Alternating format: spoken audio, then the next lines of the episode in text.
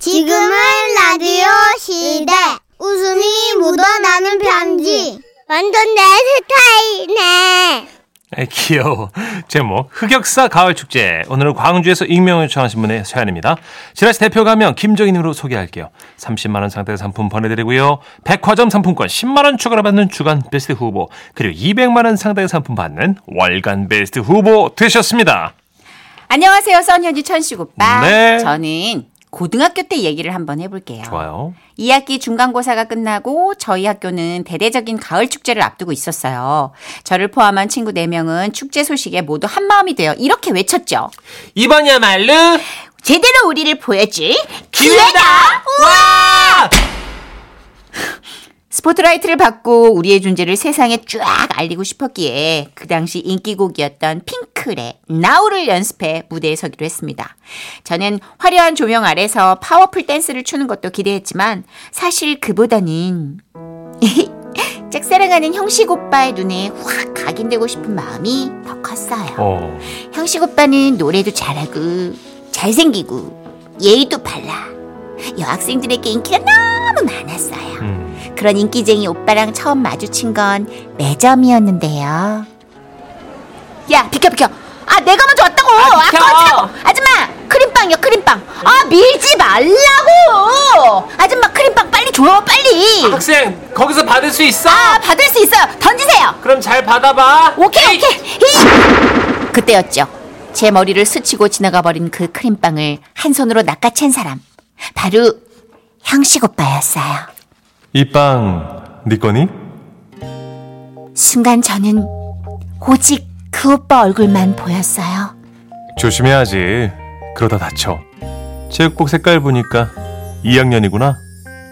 네, 자, 여기 네 빵. 고맙습니다. 그래. 얘들아, 가자. 농구 한판 해야지. 저는 그날 그 오빠한테 눈이 멀었고, 그래서 축제 무대에 서는 게 오빠 눈에 띄는 가장 좋은 방법이라고 생각했어요. 저와 친구들은 밤낮을 가리지 않고 핑클의 나우를 연습했고, 특히 텐션을 쭉쭉 끌어올리는 데 집중했죠. 자, 오늘 예선전을 통과해야만 축제날 본선에 오를 수 있어. 알지? 당연하지. 난 이날만을 위해서 내 모든 열정을 바쳤다고. 자, 이제 2학년 3반 학생들이 준비한 순서인데요. 핑클의 나우를 선곡했고 그룹 이름이 피클이네요. 하하하 피클. 자, 피클 나와주세요. 저희는 우르르 몰려서 올라갔어요. 그리고 그동안 갈고 닦은 실력을 바탕으로 노래를 했죠. 개미 두 마리, 예! 개미 세 마리, 예! 늘 바래왔던 상상처럼. 와! 떨어졌어요. 네. 아 왜요? 아 우리가 왜 떨어져요? 아 왜 왜? 어이구. 아왜 이 다음이 하이라이트인데 왜 땡치냐고 왜? 더 부를게요. 어이구, 그 무대가 약합니다. 그 발구르지 마세요. 아 왜 왜 왜 우리가 떨어지냐고? 아, 왜요 왜요 왜? 아, 자, 무대 안전을 위해서 땡깡 그만 부리시고 내려가세요. 자, 아, 다음은 어, 순서가 문형식 학생. 문영식? 네, 제가 좋아하는 그 형식 오빠였어요. 문형식 학생은 신앙송을 준비하셨네요. Oh my god. 이렇게까지 서정적인 사람이었다니. 저는 오빠의 선택에 조금 놀랐습니다. 제목 낙엽. 지은이 레미 드 구르몽 시몬 나무 잎새 져버린 숲으로 가자. 낙엽은 이끼와 돌과 오솔길을 덮고 있다. 시몬 너는 좋으냐?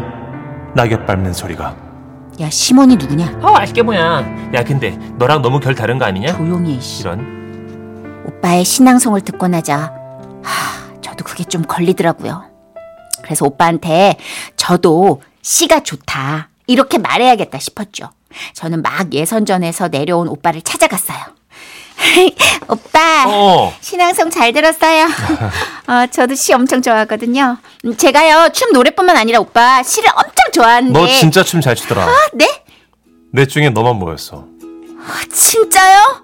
그럼 네가 제일 크고 듬직하더라 코끼리 마냥 코끼리요? 이거 칭찬이죠? 어느 어, 어느 부분이 칭찬이에요? 칭찬이지. 코끼리- 칭찬이에요. 코끼리인데 듬직하대잖아요. 어 그렇죠 듣기 어, 네. 진짜 극혐. 아, 아무튼 그래서 저는 그날 바로 오빠한테 편지를 썼어요. 네. 제가 오빠를 진짜 많이 좋아한다고요. 그랬더니 바로 답장이 오는 거예요. 대학 가서도 좋은 감정 있으면 그때 만나보자. 어, 대박 진짜. 어, 못 미쳤어. 오빠가 대학 대학 가면 사귀어주는 거야? 말도 안 돼. 야, 너 진짜 뻥이지? 진짜 오빠가 대학 가면 사귀어준대. 그러니까 제가 얼마나 공부를 열심히 했겠냐고요. 미친 듯이 했지. 그리고 마침내 대학에 어떻게 됐다? 합격했다. 우와. 그리고 오빠를 찾아갔다. 오빠는 말했어요. 그랬구나. 대학에 합격했구나. 아, 근데 어떡하지? 난 좀 가볼 데가 있어서. 어딜요? 군대. 오빠는 제 얼굴을 보자마자 군대에 갔어요. 2년 2개월. 우리는 시작도 못 해보고 쫑났죠. 들리는 소문에 의하면 오빠가 했던 말, 대학 가서도 좋은 감정 있으면 그때 만나보자. 이 말 들은 애들이 19명쯤 된대요. 막 뿌리고 다닌 거지. 요즘 같은 가을 축제 시즌에는 꼭 생각나는 시기시 형식 오빠. 오빠, 우연이라도 한번 만났으면 좋겠네요.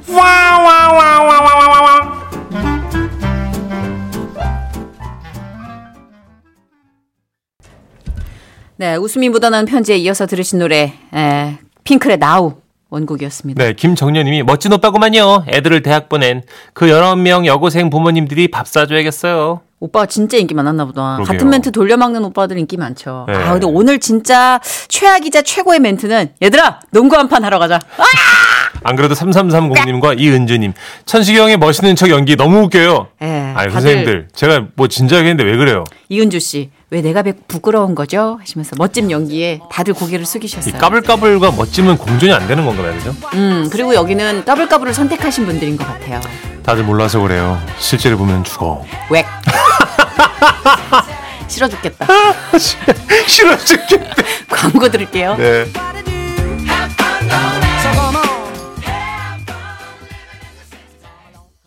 지금은 라디오 시대.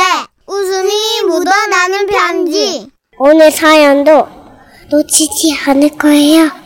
에이, 귀여워. 제목, 위문 편지 속사정. 서울 구로구에서 이영민님 보내주셨습니다. 30만원 상당 상품 보내드리고요. 백화점 상품권 10만원 추가로 받는 주간 베스트 후보, 그리고 200만원 상당 상품 받는 월간 베스트 후보 되셨습니다. 선희 씨, 천식 씨. 네. 얼마 전에요. 저희 큰형님의 맏아들, 즉 저희 조카가 논산훈련소로 입대했습니다. 네. 아, 큰 조카의 입대 소식 딱 들으니까 제 군 시절이 확 떠오를 줄 아셨죠? 예. 아니요. 저는 35년 전 초등학생이었던 저와 마음을 나눴던 한 군인 아저씨가 생각이 납니다.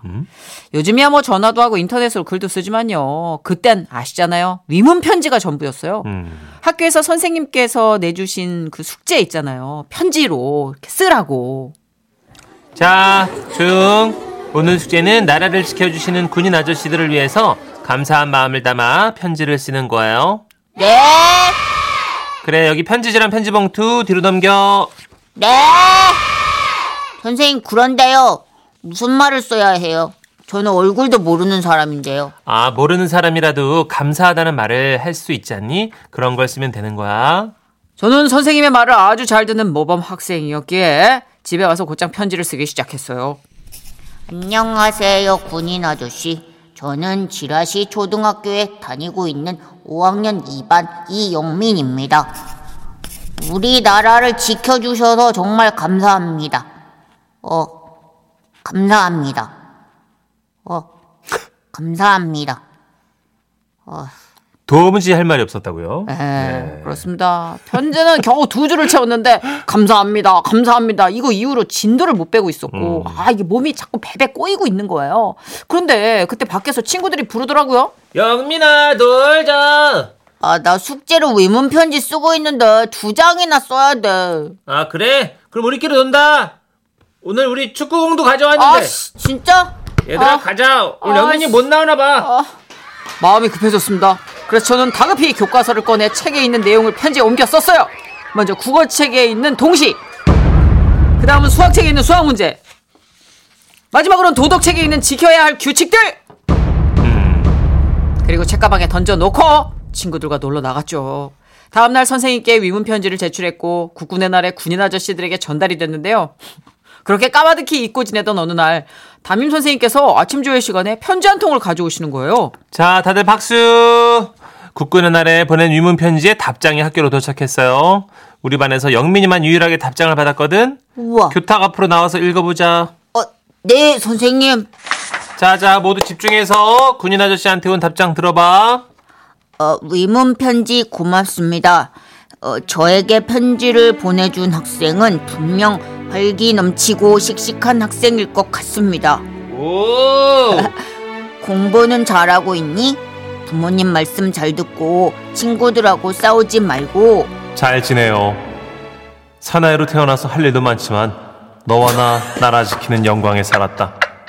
남아의 끓는 피, 피. 하지 마. 리듬 싫지 마. 맞춰. 쳐. 충성을. 저는 뭐야? 그 이렇게 있는- 해요, 누나, 있는. 그대로 해요. 노래 아니라 편지예요. 어. 외우는 내가 신기하다. 충성을 다하리라 다짐했노라. 눈보라 몰아치는 참호 속에서 한 목숨 바칠 것을 다짐했노라. 멸공의 횃불 아래 목숨을 건다. 영민이 안녕. 그죠? 촉이 딱 오시죠? 이건 명백한 복수였습니다. 저와 그 군인 아저씨만이 알 수 있는 뭐랄까 일종의 기싸움? 길고 길었던 편지 낭독 시간이 끝나고 친구와 선생님의 박수를 받으며 제자리로 돌아왔죠.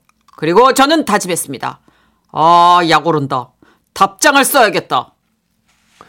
또 편지를 쓰고 싶다고? 네. 아이고 우리 영민이 대단한데. 그래 한번 써봐. 선생님이 얘기해서 전달해 줄게. 곧장 집으로 와 편지를 쓰기 시작했습니다. 저는 제가 가진 것들 중 가장 멋진 것들을 그 형, 아니, 그 아저씨한테 자랑해야겠노라 마음 먹었죠. 안녕하세요, 군인 아저씨. 보내주신 편지는 잘 받았어요. 눈보라 몰아치는 참호 속에서 고생이 많으시죠? 이런. 저는 따뜻한 집에서 숙제를 한답니다. 아이. 그 고생을 하고 계신데 맛있는 건 좀 챙겨 드시고 있나요? 저는 어제 아버지께서 퇴근길에 통닭을 사오셔서 맛있게 먹었답니다. 아 통닭 맛있겠다. 아, 진짜. 그리고 지금 제가 편지와 함께 보내드리는 이건 제가 아끼는 껌이에요. 심심하면 씹어 드세요. 아, 이런 거 보내면 안 되나요? 할 수 없이 껌은 제가 씹고 기념으로 껌 종이를 보내드립니다. 뭐야? 껌 종이? 그 껌 종이 스티커라서 손등에 물 적셔서 붙이면 문신처럼 붙어요. 군인 아저씨, 나라를 지켜주셔 감사합니다. 영민 울림. 군인 아저씨께서는 시간이 좀 흘러 또다시 저에게 답장을 보내오셨습니다. 영민이가 글을 참 잘 쓰는 모양이야. 군인 아저씨가 감동을 받아서 또 답장을 보내주셨네요. 자 박수. 편지 잘 받았다. 영민이는 정이 참 많은 아이구나. 오. 네가 준 선물도 잘 받았다. 전우들이 얼마나 부러워했는지 아니? 군대에서 꼭 필요한 선물 줘서 정말 고맙다. 아주 너는 굉장히 훌륭한 어른이 될 거야. 이미 벌써 어른의 마음을 쥐락펴락 하잖아, 그지? 앞으로 훌륭하게 자라는 마, 자라길 바라는 마음으로 아저씨도 선물 보낸다. 친구들이랑 나눠 먹고 답장은 이제 안 해도 돼. 어, 잘 살아라. 편지가 들어있던 봉투를 털어봤더니 함께 들어있었던 건 별사탕 한 알. 아이, 진짜. 어릴 땐 몰랐는데 지금 생각해보니까 그 군인 아저씨도 어리잖아요. 그쵸, 스물하나, 스물둘. 예. 그 힘든 데서 얼마나 약이 올랐을까요? 지금 뒤늦게나마 라디오를 통해 사과의 말씀 드립니다. 이미 환갑을 넘은 형님이시겠네요. 형님 건강하십시오. 아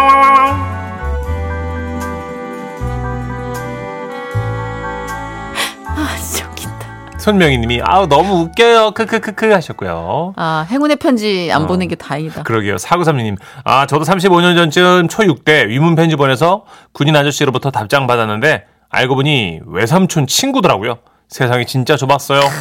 이런 일이 있어요? 진짜 와. 이건 진짜 드문 케이스다. 어. 어, 저희 일괄적으로 좀 이문 편지를 강요 아닌 강요를 받아서 쓰는데 그쵸. 이때 이제 문장력 있는 애들은 뭐 화려하게 음. 펼치는 거죠 재능을 이름 모를 국군 아저씨부터 시작해서 막 기도하는 손 그림 그려서 막 그렇죠. 예. 붙이고 1867님 그래요 맞아요 편지 내용 채우기 힘들어요. 저는 초등학교 때 외문 편지 내용 채우기 힘들어가지고 왜요? 아, 이분도 좀 웃음 편지를 보내주시면 안 돼요? 불경을 휘갈겨 썼다가 담임쌤한테 걸려가지고 아주 뒤지, 아니, 엄청 혼난 기억이 나네요. 아. 죄송한데 웃음이 묻어나는 편지로 하시면 이쪽에 연불 전문 집사님 계시거든요. 문천식 씨라고. 이분이 이제 불공 전문인데 대박이다 진짜. 잘 살려드릴게요. 군이나 어떻게 어떻게 이걸 보내셨어요? 불경을 아, 주셨어요. 근데 초등학생이 어. 뭘 휴가를 겼어? 반야신경 썼어. 그게 부모님이 알려줬나 보다. 아마 할머니 방에서 불경치 아, 그렇죠, 그렇죠. 아. 그랬을 거야. 김윤희님, 건빵 봉지를 보낼 줄 알았는데 별세탁이면 착하신 분이네요. 하나리요. 하나리니까 네, 착하지는 않는 것 같습니다. 그러니까 뒤끝이 있는 분인데 네. 이분도 약간 승부욕이 있는 네, 초등학교 남학생이랑 힘겨루게 하신 거예요. 예. 4260님. 저는 초등학교 때 파월 장병 아저씨께 편지를 쓰고 답장 받았어요. 우와. 받고 또 쓰고 또 답장 왔는데 제대하면 보러 온다는 그 답장에 실제로 보는 건 좀 창피해서 그 뒤로 잠수 탔어요.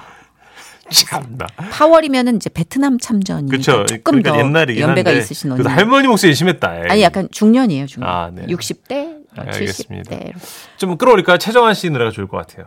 아, 최정환 씨랑 위문 편지랑 네. 결이 좀 안 맞는데 그래도 제목은 딱 맞잖아요. 편지라는 노래가 있네요. 가야죠. 테크노 가나? 예.